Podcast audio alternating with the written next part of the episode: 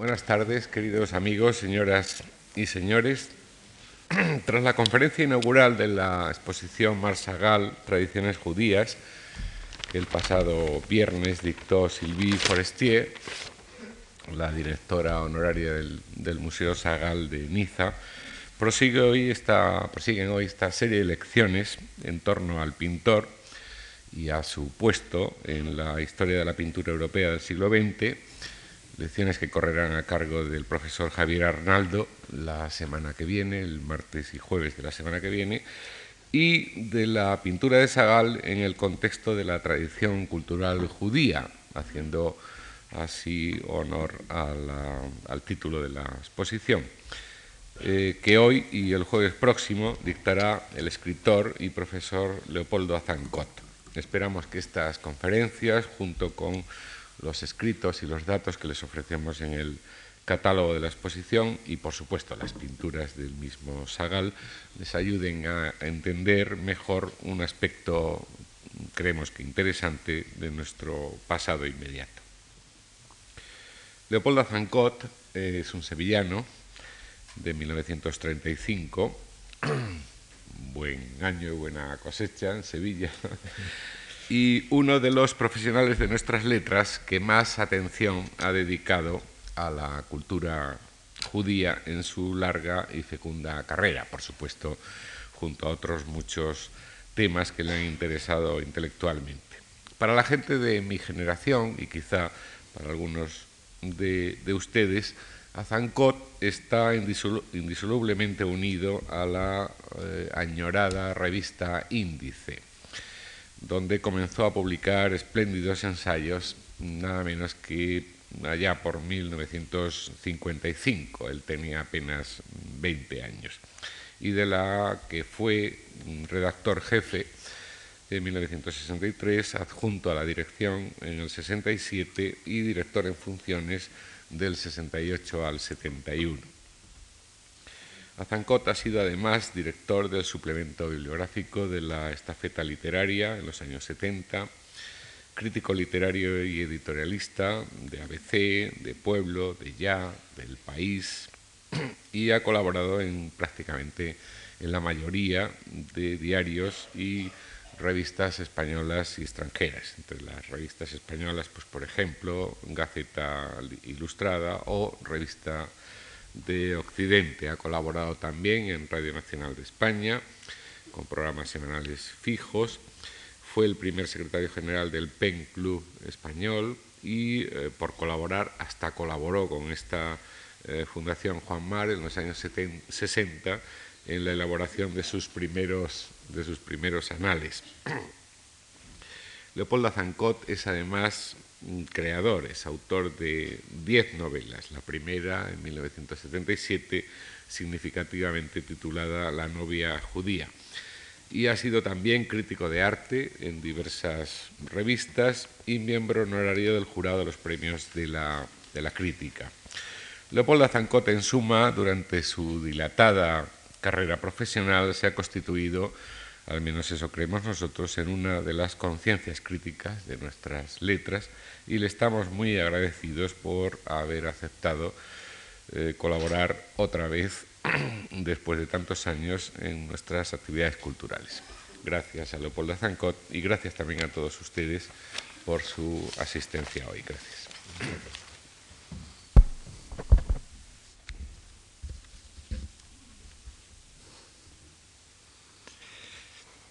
¿En qué sentido se puede hablar a propósito de Marchagall de una vida judía?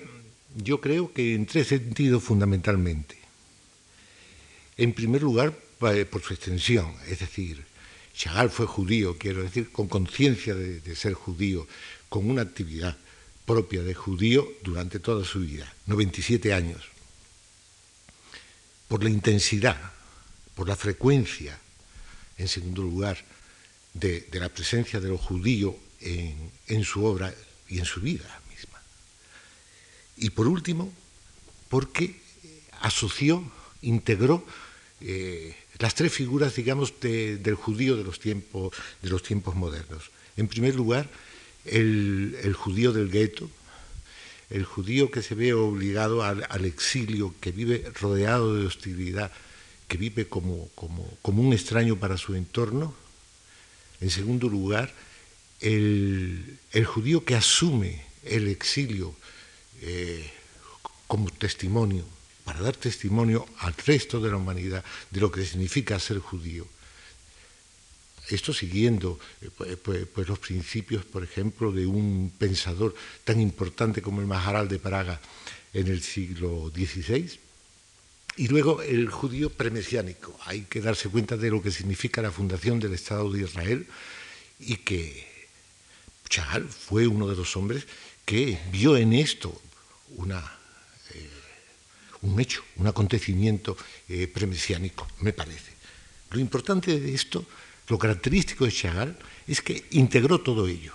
Es decir, no pasó de, judío del gueto a judío del exilio eh, como misión y luego al, judío, al judío pre, premesiánico, sino que se dio cuenta de que cada uno de esos aspectos de lo judío era fundamental, era importantísimo y podía integrarlo. Él fue un hombre en todos los sentidos de integración. Fue un hombre como una persona que es, muy próxima y muy querida, diría, un hombre del I y no del O.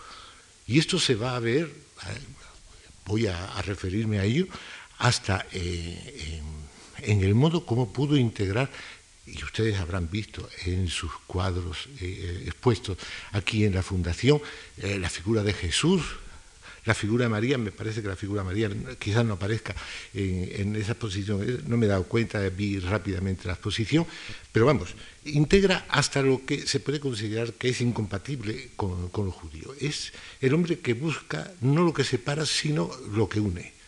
Y le da un sentido, para mí, específicamente judío. Esto eh, queda muy, muy claramente expuesto en un cuadro suyo eh, que forma parte de, su museo. El mensaje, el mensaje bíblico, que como ustedes saben está en Niza, es el Cantar de los Cantares 5.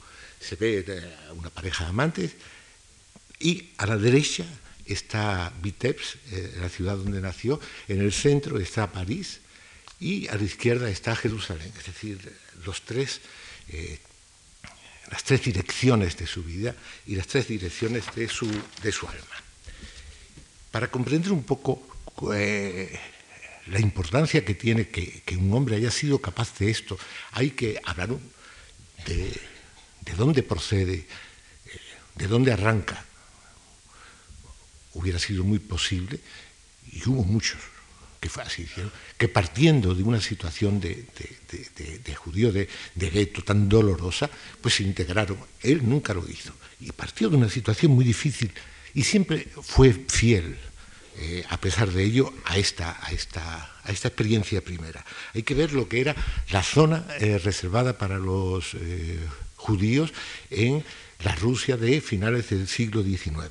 Es decir, los movimientos estaban absolutamente limitados, eh, para ir a, las capitales había que pedir permisos que no se concedían normalmente el acceso a las universidades, y esto, esto se ve muy, muy claramente, por ejemplo, en las memorias de Jaime Weizmann, el primer presidente de Israel insiste sobre, eh, sobre este aspecto. Estaba limitadísimo el, cupo de estudiantes judíos eh, que tenían acceso. Los años del servicio militar podían llegar a ser más de 20 y, por lo tanto, una de las razones de que muchos judíos emigraran a Estados Unidos, fundamentalmente a principios de siglo, era para escapar de ese servicio militar abusivo, eran sospechosos para, la policía de pertenecer a movimientos eh, absolutamente secrados, como podía ser el, sionismo, ya eh, después de, desde principio del siglo,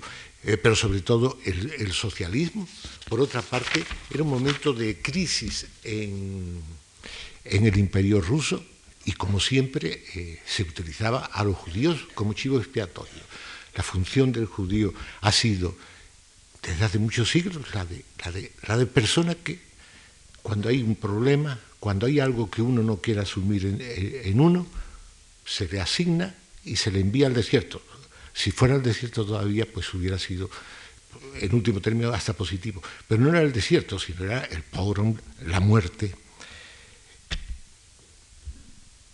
No hay que olvidar que la policía secreta rusa en esta época es cuando crea los protocolos de los sabios de Sion y todos sabemos eh, el, futuro siniestro que iban a tener. Y luego había hasta acusaciones de asesinato ritual. En este contexto es en donde nace Marchagall. Nace en la ciudad de, Vitebsk, en eh, Bielorrusia, eh, donde había, en esa ciudad había una presencia judía desde el siglo XVI, desde fines del siglo XVI. Sus derechos fueron reconocidos por Sigismundo III Vasa, 1597 aproximadamente, estaban protegidos por, la nobleza, vivían protegidos por la nobleza.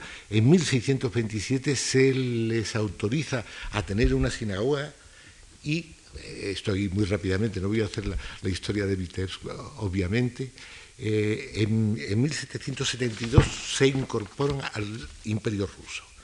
Para hacernos idea, en la época de, de, Chagall, del nacimiento de Chagall, qué población había, tengo datos, eh, proceden de la enciclopedia judaica, no es nada especial. En 1897, es decir, eh, él era un niño, había 34.420 judíos que representaban un 52,4%. Estaban representadas eh, todas las tendencias del judaísmo de la época, pero había un predominio del hasidismo y concretamente eh, la, familia, la familia de Marchagall era una familia hasídica y con la revolución muchos de los habitantes judíos de Vitebsk, que por fin podían moverse, desplazarse, se marcharon, bueno, entre ellos Mar, Marchagall. La vida en la ciudad de Vitebsk, en, los años primeros de, de Marchagall, era una vida de gueto, era una vida muy tradicional, con esa mayoría judía y una presencia eh, también grande de, cristianos, o como queramos eh, llamar. como digo, todas las tendencias políticas estaban representadas, el, sionismo importante, eh, el hasidismo, no, digamos, el socialismo en un sentido general, el socialismo judío, pero con, predominio del hasidismo. No olvidemos que a fines del siglo XVIII hay una figura importante, un sadik, un, justo mm, en Vitebsk, Menachem, Mendel de Vitebsk. Pero lo que hay que comprender es que a pesar de, que estas condiciones tan malas, el judío se, adhiere profundamente a su tierra de adopción, aunque su tierra, esa tierra más que una madre sea una madrastra. Yo quisiera que eso se comprendiera claramente. Y por lo tanto, la salida de, de, Vitebsk, la marcha a América, etcétera, era percibida como una desgarradura. Exactamente igual que ocurrió eh, en España a fines del siglo XV, a pesar de que, porque no olvidemos, se habla mucho ahora de la España de las tres culturas, pero no olvidemos que cuando se produce la salida, la expulsión de los judíos españoles, había transcurrido un siglo, desde la gran persecución de 1392, un siglo extremadamente duro para los judíos. Y sin embargo, los judíos continuaron amando profundamente a España. Chagall también siguió amando a España, a Rusia, aunque más que a Rusia, yo diría el, mundo de Vitebsk, el, mundo judío de Vitebsk, porque cuando él por fin, eh, a principios de los años 20, se marcha eh, de, Rusia, dice, conmigo no quiere nada ni la Rusia imperial, no quería nada la Rusia imperial, ni quiere nada la Rusia eh, bolchevique. A mí que me quiere es Rembrandt. De todas formas, en los primeros tiempos, y como siempre, y con ese espíritu suyo de integración, eh, las relaciones de Marchagall con su entorno, con el entorno no judío, con el entorno eh, eh, cristiano, es muy intenso. Él, en 1957, a Frank Mayer, su, primer gran especialista, le, confiesa que ha estado totalmente bajo el signo de la mística del icono y del hasidismo. Lo del icono eh, es comprensible, es decir, eh, la primera pintura propiamente tal que ve es la que se puede ver en las iglesias de su ciudad natal. Y esa presencia de la estética del icono continúa a lo largo de toda su obra. Quisiera señalar solamente un ejemplo. En eh, la obra suya última, la de, no la última, última, porque realmente pintó tanto que, eh, pero ya la obra suya de los años, de, cuando tiene 70 años, eh, en, su museo, el mensaje bíblico, la, aparición de los tres ángeles a Abraham está inspirada por, por, la pintura rusa, eso es indudable. Y, por ejemplo, una cosa que aparece eh, desde el principio en, la obra de, de, Chagall y que llama mucho la atención, como es la presencia en el vientre de una mujer, se ve eh, su hijo, la mujer embarazada, en el caso de animales exactamente igual, se ha visto que el origen pues, es en algunos iconos, en donde aparece María, y dentro de un círculo el, el niño, el niño Jesús. La, influencia y su amor por la, por la literatura rusa es muy intensa, su, amor en concreto, bueno, obviamente por los artistas que tenían, eh, por los escritores que tenían más eh, parentesco con él, como puede ser un Gogol, de quien ilustra, eh, hace una serie de aguafuertes para ilustrar las, las almas muertas, o un poeta tan excepcional como Esenin. Es lo más parecido a Chagall. Eh, eh, como ustedes saben, Esenin se suicidó eh, muy joven como consecuencia de, su decepción ante la, revolución rusa, la marcha de la revolución rusa, fundamentalmente. Entonces, cuando eh, Chagall empieza a cobrar conciencia de lo que es el arte, tanto el arte pictórico como el arte literario, es un momento, es un momento muy intensamente eslavófilo en, Rusia. Eh, no hay que olvidar todo esto. Dostoyevsky es el momento, como digo, de Esenin, el momento de Bloch, dos poetas a los que admira profundamente, en la música con la que entrará en contacto, para empezar, eh, por medio de León Bax, porque Bax eh, es, también judío, es pintor, como ustedes saben, pertenece a, la escuela de, la, revista Diaghilev. Bueno, no, puedo entrar en, en este orden porque me perdería un poco, pero a través de esto, pues eh, conoce a todos estos compositores como Rinsky, Oliado, gente que, toma contacto con el folclore pero mezclado también ese folclore imaginario, esa búsqueda de lo fantástico que se da en todos ellos y posteriormente con Stravinsky por medio de los rusos, porque como ustedes saben, Leon Bax es el, primer maestro pictórico de, los ballets de, de Diaghilev.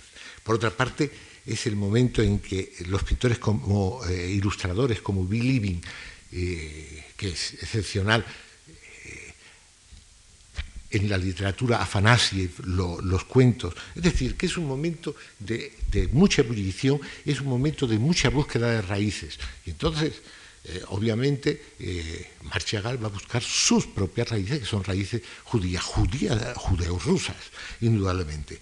Entra en contacto con la Goncharova, con Larionov, eh, toda esta gente a través de, eh, de los palés de, de Diaghilev los neoprimitivistas. Es una época en que empieza a exaltarse eh, la pintura de los niños, los anuncios de, los, grandes comercios, eh, los encajes, tejidos populares, todo eso lo incorpora. Porque lo asombroso de, de Chagall es su facilidad para integrar, para incorporarse, para meter todo esto en, en su obra. Él lo vive él vive lo ajeno sin conflicto, buscando, como decía antes, lo que une y no eh, lo que separa. Su, judaísmo no va a ser nunca a pesar de, lo que pueda pensar alguien desde fuera, un judaísmo folclórico. Él va siempre a lo esencial. Y si deja testimonio del aspecto de, los, eh, de hasidín eh, rusos, es sencillamente porque es lo que él ha visto. Y, es exactamente porque se da cuenta de que eso significa una presencia de los judíos de unas características absolutamente especiales que no puede perderse. En su obra eh, como digo, va integrando toda esta presencia rusa, eh, eh, todo el arte de, los iconos, las iglesias, es típico, siempre cuando quiere caracterizar Vitebsk aparece las iglesias, y el tratamiento de Jesús, que es extremadamente importante. Si ustedes se dan cuenta, para, para Chagall, Jesús es sencillamente una representación del mártir judío. Por supuesto, él no lo ve como Dios y, que judío lo marca muy, muy precisamente. Eh, eh, Jesús aparece desnudo y cubierto, como han visto, por un shal ritual, siempre, por un talit. Eh, él se interesa en el tema desde muy pronto, hay una crucifixión de, 1900, un Cólgota de 1912, y luego resurge mucho más tarde este tema en 1938 hay una crucifixión blanca en donde aparece una esfástica. Es el momento en que, empieza la, gran persecución, eh, la gran persecución de los judíos por, por los alemanes. Luego también hay una presencia de María, la madre de Jesús, pero María aparece desnuda en un cuadro de 1957, un cuadro de una pureza enorme, no hay nada turbio en todo esto. María es, eh, simplemente la encarnación de la madre y la encarnación de la madre no solamente ya no madre de Dios, no es enfocada en este punto de vista, es la madre sin ninguna turbidez, sin ninguna de estas relaciones extrañas que aparecen entre tantos hijos y sus, madres, eh, madres, eh, mujeres eh, frustradas que, acaban encontrando su, pareja ideal, digamos, entre comillas, en sus hijos. Esa presencia, como digo, de los rusos, y voy a acabar ya con este tema, eh, aparece en los grabados de los años 20, las almas muertas de, Gogol, eh, y renace durante la guerra el ballet Aleco, eh, que le encarga Massin, sobre un trío de Tchaikovsky y El pájaro del fuego, que son dos momentos fundamentales en, su, obra. De hecho, Chagall nunca abandonó Vitebsk. Como digo, su presencia, la presencia de la ciudad es constante en su obra. puede uno preguntarse por qué no abandonó la ciudad. Por rutina, indudablemente no, es el hombre antirrutina por, por, naturaleza. Sometimiento a lo social, porque había un público que estaba esperando, tampoco por sometimiento a la tradición, es decir, por una afirmación de los judíos exterior, por mantener una ligación con los judíos que podía haber sido eh, puramente eh, cultural, como es en tantos, en tantos judíos lamentablemente, tampoco. A mi parecer, hay dos razones para esta continuidad de la presencia de Vitebsk en su obra. Por una parte, como digo, es una representación del mundo del gueto, del mundo del judío del gueto. Y por otra parte, es una especie de punto de anclaje desde el punto de vista psicológico, para encontrar él su centro, uno de sus centros. Eh, yo tengo la seguridad de que eh, Chagall entrevió, él habla en algún momento de, que ha entrevisto la, eternidad, entrevió la eternidad eh, en Vitex. La entrevió muy joven, ya ahora hablaré de lo rápidamente que alcanzó la, madurez eh, y la grandeza, y eso fue una experiencia decisiva. Cuando se han tenido eh, experiencias de este orden, cuando eh, los tiempos se han abierto ante uno en un sitio concreto, uno permanece muy unido a ese sitio. La eternidad ilumina lo fungible, por una parte, y lo terreno da carnalidad a la eternidad. A mí me parece que en Vitebsk tuvo lugar eso, ese, fenómeno, y esto fue lo que provocó el que, eh, el que él volviera, aparte del hecho del judío del gueto. para que toda esta presencia adquiera su sentido último, para que la presencia de estas tres figuras de los judíos alcance todo, todo las dimensiones, la riqueza de dimensiones que tiene, hacía falta una imaginación de tipo mítico. Es una imaginación que eh, Chagall pone en juego continuamente. Lo característico de, de la imaginación mítica es que cada uno de los aspectos de lo real aparece encarnado por separado con lo cual se simplifica la realidad. Hay que pensar que la imaginación mítica surge, desde mi punto de vista, en un momento prenatal. Es, pero no, no, puedo entrar en, detalles sobre esto. Contendemos con decir que es una, es una visión muy, muy, muy, muy infantil a la que él fue fiel eh, absolutamente. Eh, es una visión que hace que lo que en sí es contradictorio, pues aparezca separado porque uno es incapaz de unir una cosa y otra. Pondré un ejemplo. Si alguien con imaginación mítica tiene que pintar mm, al jefe de un campo de concentración acariciando la cabeza de su perro, pintará al jefe de un campo de concentración y pintará a un hombre eh, acariciando la cabeza de su perro, pero no eh, ambas cosas porque son absolutamente incomprensibles para un niño. Y en último término, no solamente para un niño. Él continuó siempre fiel a, este tipo de eh, imaginación. Y esas imágenes suyas, míticas, cada vez son más concretas, cada vez eh, atienden a aspectos más delimitados de, la realidad. Y esto es lo que hace la absoluta, la causa de la absoluta riqueza de imágenes. Se tiene una idea de, Chagall como un, pintor que siempre pinta lo mismo. Y yo he visto pocos pintores con tal diversidad de formas. Si se coge eh, se, asiste a una, a una, a una exposición, la gran cantidad de libros que hay, es de una riqueza formal absolutamente impresionante. Y es por esa búsqueda continua, en ese acercamiento a lo más hondo de la realidad. Porque, porque, lo suyo no es la fantasía, sino la profundización en lo real. Y de esto hablaré en la siguiente conferencia, cuando hable de hasidismo, eh, Chagall y, la mística judía, eh,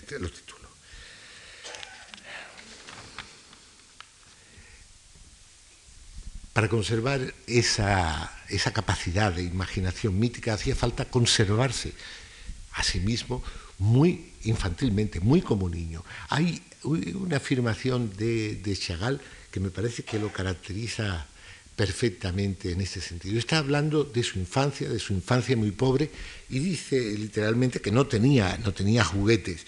Entonces, lo que le quedaba era coger las cosas, reflexionar y soñar sobre ellas.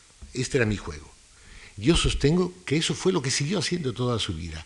Eh, su arte consistió en eso, en coger las cosas, las cosas modestas, las cosas que lo rodeaban, y transfigurarlas con su eh, imaginación, con su reflexión, pero insisto mucho en esto, nada de alejamiento de la realidad, sino profundización de la realidad, que es una, característica del hasidismo. Lo que pasa es que la realidad, eh, me, viene curiosamente la palabra francesa, es, absurdo, es decir, debajo de, de la realidad hay muchísimas cosas. Hay además otro dato fundamental, la rapidez con que eh, Chagall adquiere su estatura y sigue creciendo a pesar de ello. Con esto quiero decir, la rapidez con que Chagall llega a ser absolutamente, absolutamente grande. En él, ética y estética están inextricablemente unidas como en casi nadie desde el principio. Es decir, verdad, bondad y belleza son para él una misma cosa. Pero esto con una naturalidad total.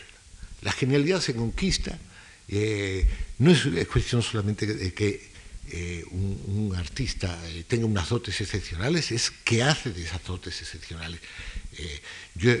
cuando se, piensa en alguien, por ejemplo, como Mozart, no es una cuestión solamente que estuviera dotado y que tuviera un oído, no, es una cuestión esto, es lo que estaba haciendo con su, con su vida, con su vida personalmente. Y eso, y, cito a a, Mozart porque era una de las dos grandes admiraciones de, de Chagall. Eh, eh, la flauta mágica era uno de sus puntos de referencia, confesos. Mientras que la otra era El sueño de una noche de verano de, de Shakespeare.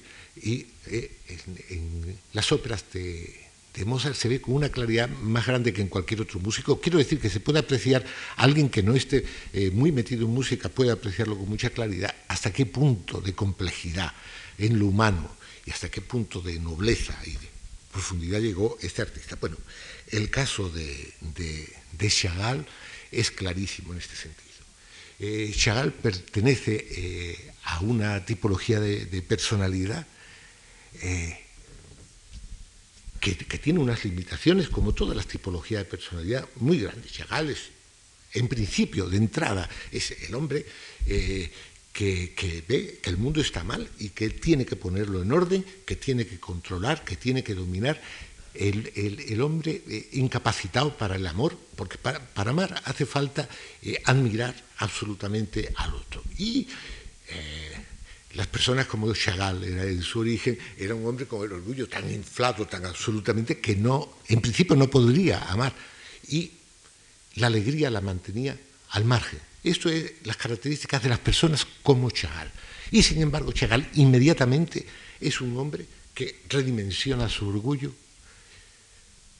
que se aplica al amor hasta el punto de que se habla de él como pintor del amor, lo cual es verdaderamente excepcional en un hombre de, estas características, y, la alegría. Eh, yo eh, hace, hace unos días, hace una, hace una semana, publiqué en ABC un, trabajo sobre esto que anticipa lo que voy a decir hoy, lo que voy a decir el jueves, en parte sobre la tradición de la felicidad pues se habla aquí de, eh, eh, tradiciones judías, la tradición de la felicidad. Eso nunca hay que olvidarlo. Y que un hombre de, las características de Chagall originarias, desde tan pronto consigue enlazar con el amor y con la alegría, es excepcional.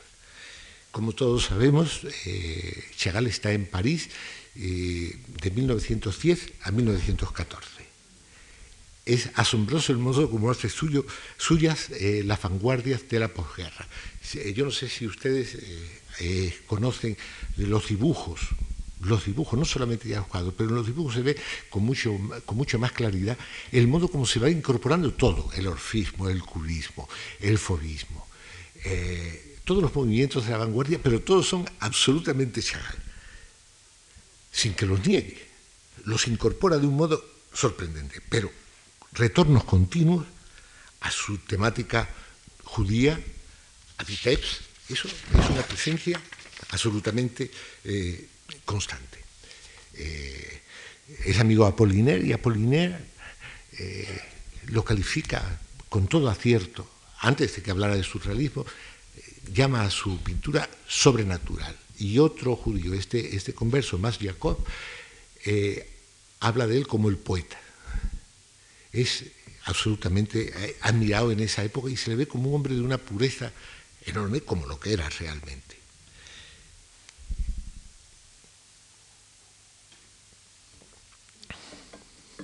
La, Primera Guerra Mundial lo sorprende cuando en, Rusia él va eh, a pasar el, verano eh, con su familia con, la que será su mujer, y le sorprende allí la guerra. Deja sus obras en, Alemania, en Alemania tiene un principio de éxito, pierde una cantidad de obras cuando acabe, cuando acabe la guerra y quiera recuperar todo esto se ha perdido.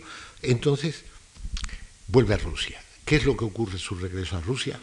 Un eh, renacimiento de su, de, su, de su, interés, un renacimiento tremendo por el hasidismo el hasidismo, este movimiento místico, el último gran movimiento místico eh, judío. En cuanto a movimiento, ha habido luego eh, místicos como el rabino Cook, eh, que murió en el año 35, pero no era, no era no pertenecía a los hasidim. Y consigue puesto que está ya la revolución rusa, consigue ya marchar a Moscú, marchar a San Petersburgo y toma como, como, una actividad fundamental eh, su participación en el Teatro Judío de Moscú, en el Teatro eh, Judío de Granovsky, es decir, eh, Granovsky hacía teatro en yiddish, mientras que estaba el Teatro Abima, que, actualmente está en, Tel Aviv, que eh, era en hebreo. Entonces, eh, él descubre lo que Jean-Claude Mercadet llama el dibujo danza hasídico como característico de, de, Chagall. Y al mismo tiempo se esfuerza en crear, mediante su pintura, mediante, eh, mediante sus, eh, ¿cómo se llama esto? Eh, los figurines, etc., propiciar un modo de expresión específicamente judío, judío de, de gueto, porque sabe que gestualmente eh, se manifiesta la interioridad de, las personas de un modo a veces mucho más profundo y mucho más directo. Y esta es una actividad suya fundamental. Y el hecho de que se expongan aquí eh, todas, eh, todas, estas pinturas del, teatro, del teatro judío de Moscú me parece excepcional. Decepcionado de, de, los, de los bolcheviques, a pesar de que era, amigo, había sido amigo en París de, algunas de las autoridades eh, culturales de ella, entonces consigue salir de, la Unión Soviética, llevarse cuadros eh, eh, propios e instalarse en París. Y aquí entra, asume eso que decía antes, de la tradición de la felicidad de la que he hablado, como testimonio, como testimonio de un cierto aspecto de lo judío. Hay que demostrarle al mundo, hay que mostrarle al mundo que la tradición judía es una tradición en donde se afirma el valor de, la alegría y de que la alegría es la emoción que está más ligada con eh, lo sagrado. Eh, la advertencia rabínica se te pedirán cuentas por todo lo que hayas podido disfrutar y no hayas disfrutado, me parece en este sentido esencial.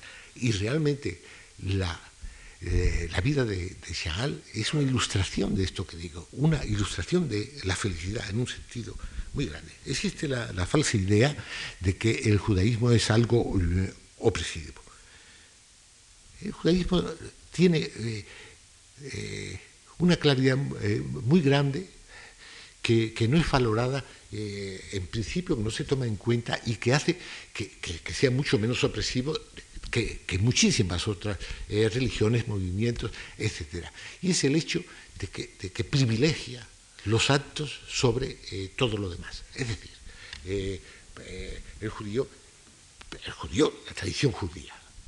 Luego cada judío hace lo que puede y, quiere. Pero desde, la perspectiva eh, judía, a cada acto, cada acto y, cada, y cada emoción hay una relación necesaria. No se puede aceptar que es un, foco de confusión y de sufrimiento que a una emoción X le corresponda una acción Y. Esto es un foco de confusión. Es decir, siendo fiel a, la tradición judía se tiene una claridad, eh, tanto moral como de cualquier otro orden, eh, mucho más grande que en otras tradiciones. Desaparecen una serie de, eh, problemas.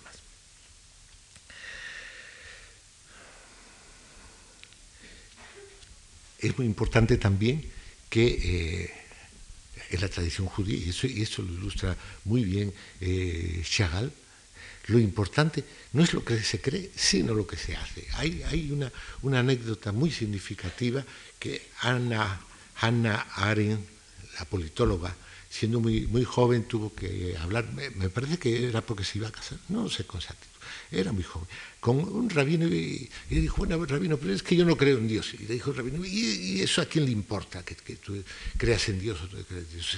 A Dios lo que importa es lo que tú hagas, ¿no? tus creencias o, tus emociones. A, a mí, ¿qué me importa que alguien diga que me quiere si se pasa el tiempo dándome patadas? Absolutamente. Yo lo que puede interesarle a los demás de mí son mis actos. Eh, estando en París, a principios de los años 30, eh, comienza la persecución eh, nazi. Es decir, Chagall se da cuenta, de otras cosas porque estaba en Alemania año 22, 22, sí, 22, 23, está muy informado y sabe y percibe el alcance de la persecución nazi ¿Cuál es su respuesta ante esto? Existe una, una reacción posible. Esto no se toma muy en cuenta, pero cuando hay una unanimidad en la persecución, como lo hay en determinadas épocas hacia el judío, esto crea un sentimiento de culpabilidad. Eh, no entra en la cabeza. Oiga, si todo el mundo está contra mí, algo malo habré hecho. Yo no tengo conciencia de haber hecho nada malo, pero algo malo habré hecho. Y esto, esta conciencia falsa de culpabilidad, es la que explica que muchos judíos no abandonaran, yo pienso, Alemania. En cambio, eh, Chagall lo tiene absolutamente claro. Ante las primeras amenazas de persecución en, Alemania, pide a Volar, que era el eh, que le estaba, eh, le estaba comprando, encargando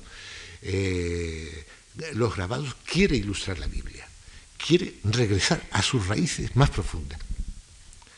Y entonces, en el año 31 exactamente, hace una primera visita a la tierra de Israel y empieza a, afirmar su ligazón con, el judaísmo en sus, eh, en, sus, en sus orígenes. Afirma sus orígenes judíos no folclóricos en ningún sentido. Y en 1937, cuando ya se ve por dónde van las cosas, las persecuciones, vuelve a las crucifixiones. Las crucifixiones que continúan durante toda su estancia en, Estado, en Estados Unidos. Y una cosa fundamental, sus crucifixiones, que es siempre la crucifixión del judío. Normalmente en figura de, Jesús, con su talit, con su, con su chal eh, de plegaria, eh, a veces es como un obrero ruso, como un obrero, como, como un judío como un judío ruso. Lo que es importante es que, aparte, que yo sepa, de la esvástica que aparece en un dibujo del año 37, 37, 38, en los cuadros de Chagall nunca aparece el mal, aparecen los efectos del mal. Y a mí eso me parece una cosa fundamental. No representa el mal, con lo cual quiere decir, yo no justifico el mal, pero no tengo nada que ver, no soy el que enjuicia al, al, criminal. Eso es un asunto de Dios, pero desde luego afirmo que esto que está haciendo es una monstruosidad. Y es esa presencia constante del horror en los cuadros de eh, ese periodo suyo. La Shoah, eh, el, llamado holocausto, es la gran prueba, no solamente para Chagall, sino para cualquier judío. Hay, una entrevista con Elie Wiesel donde, habla de, un juicio a Dios que le hacen los rabinos de un campo de, concentración. ¿Cómo es posible? ¿Cómo es posible que Dios pueda permitir esto? Esto es para mí absolutamente impresionante y absolutamente sin sentido. Absolutamente sin sentido porque es que es confundir a Dios con los hombres es mucho más fácil, y, en la entrevista eh, con él y eh, se ve, le es mucho más fácil comprender, justificar a los nazis y mucho más fácil pedirle eh, cuentas a Dios, cuentas a Dios de algo que los hombres hacen porque son libres y porque hagan. Es una cosa absurda. ¿Cómo Dios permite la injusticia? ¿Cómo Dios permite la destrucción de su pueblo? Esa es la, esa es la pregunta. La respuesta del Talmud es absolutamente inexistente, porque la pregunta eh, de Job, que en Job queda difuminada la respuesta, es, sencillamente Dios afirma, bueno, yo soy Dios y sé lo que hago.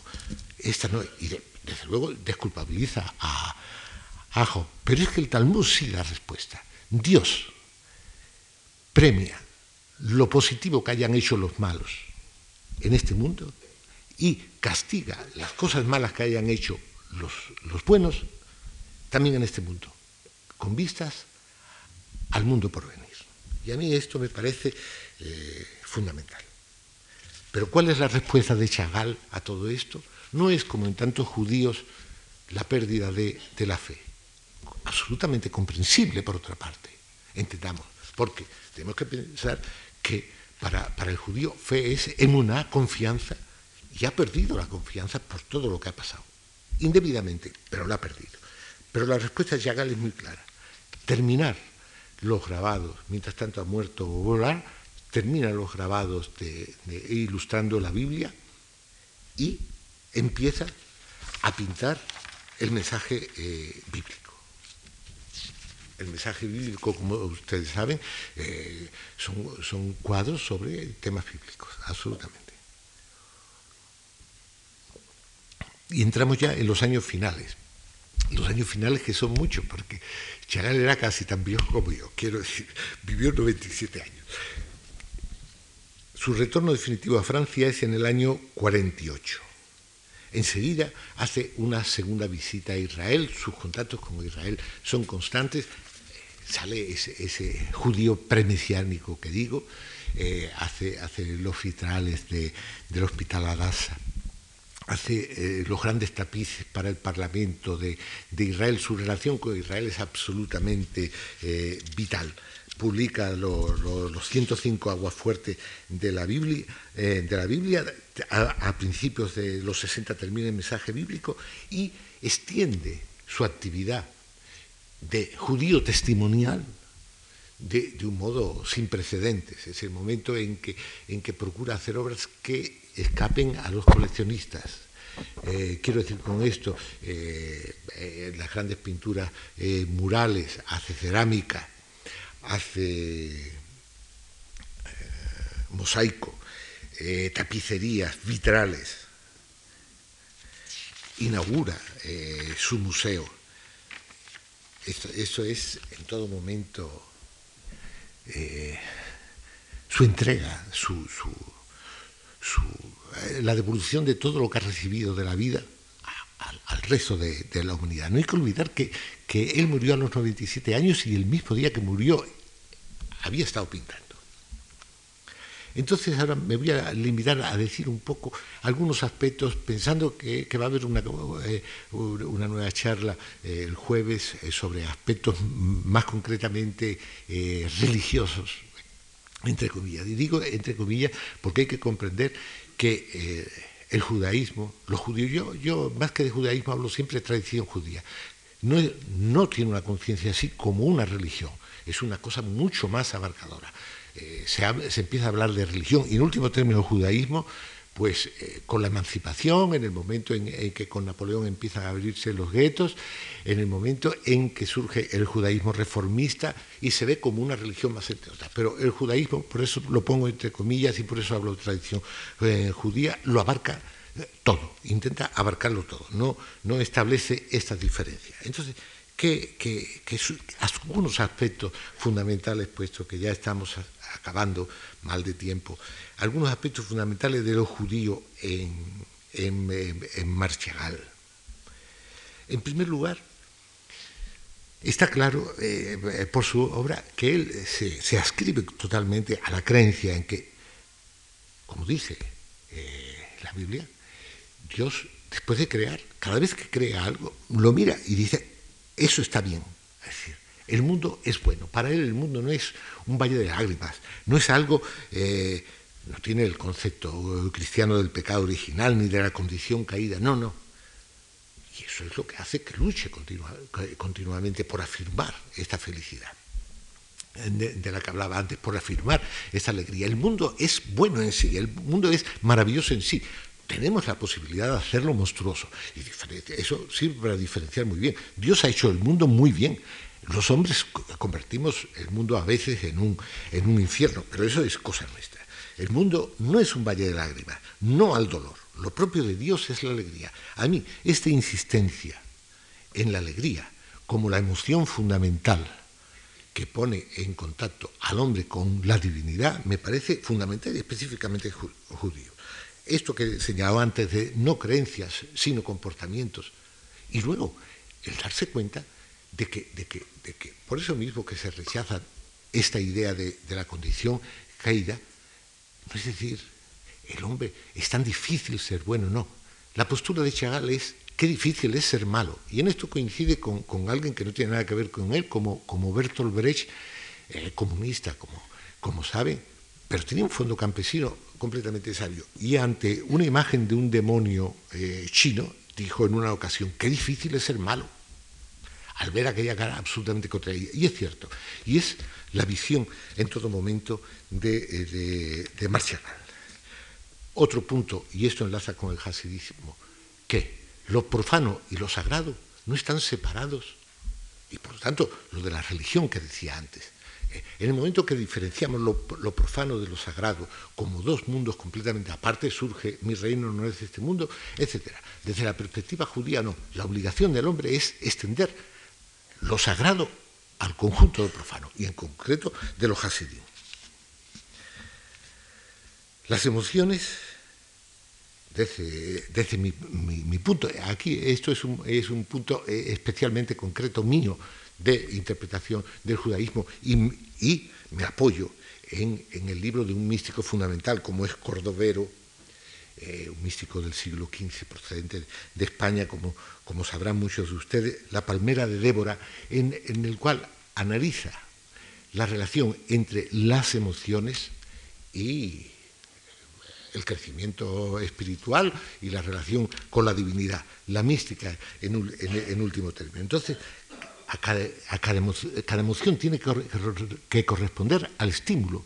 Esa idea de mis emociones, yo soy dueño de mis, emociones, quiero a quien me da la gana, odio a quien quiero, saco mi rabia, la utilizo cuando quiero y como quiero. No, eso está clarísimo. Y pondré un ejemplo que siempre pongo eh, cuando hablo de, esta cuestión. Es el Señor a quien un día su jefe humilla y es incapaz de sacar la rabia ante él porque teme perder el, puesto.